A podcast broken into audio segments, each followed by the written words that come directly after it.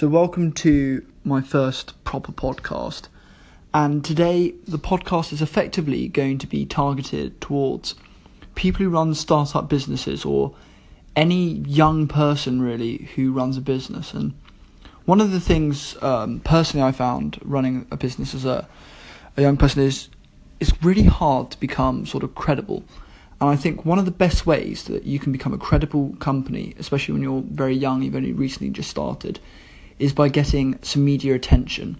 If people read about your company in a paper that they, you know, sort of recognise as being very successful or very big, they will see that recognition from them as credibility towards your company. And so, one thing I'd like to speak to you all about today is how you can really get your company known by the papers and try and get articles published by them because again any publicity really is great at the beginning because especially as a startup maybe you don't have much publicity you've got a social media or something and i guess what you really want to do is try and get a a ready build platform somewhere that's got a readership of you know in the tens of thousands or maybe more talking about your company because instantly that's going to be generating huge numbers of people towards you and your company.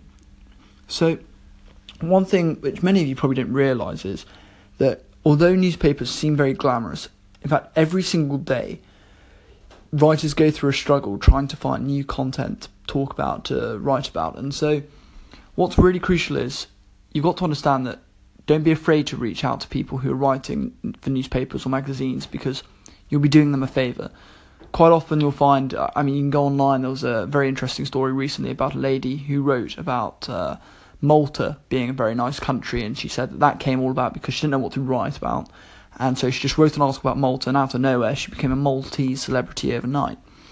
So that, that's a great story, I think, which really backs up my point.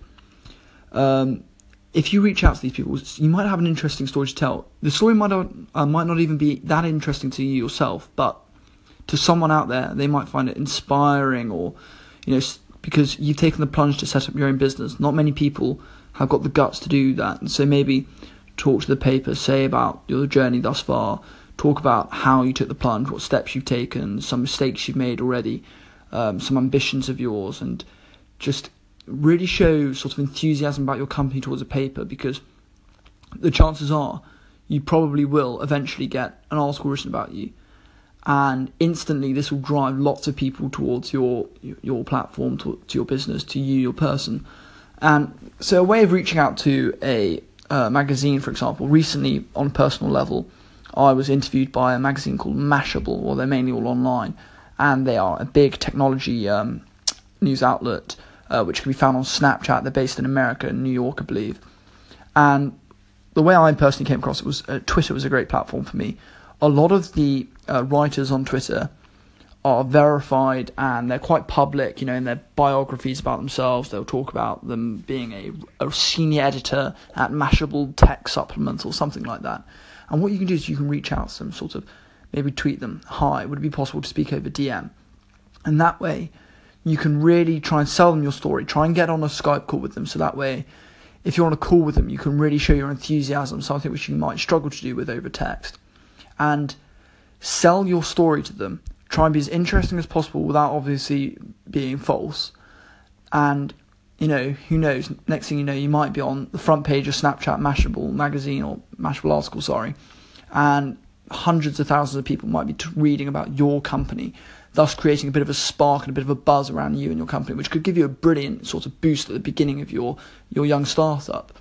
And so I think, I know this is only a short podcast, but things you should take from this really are newspapers want to hear from you. Newspapers want to hear new stories every single day. So don't be afraid to be the person giving them the story. And go out of your way to ensure that they get your story. Contact people on Twitter, through Instagram, through Facebook. Just use any social media you can to put your story in front of these editors. Until next time, thank you.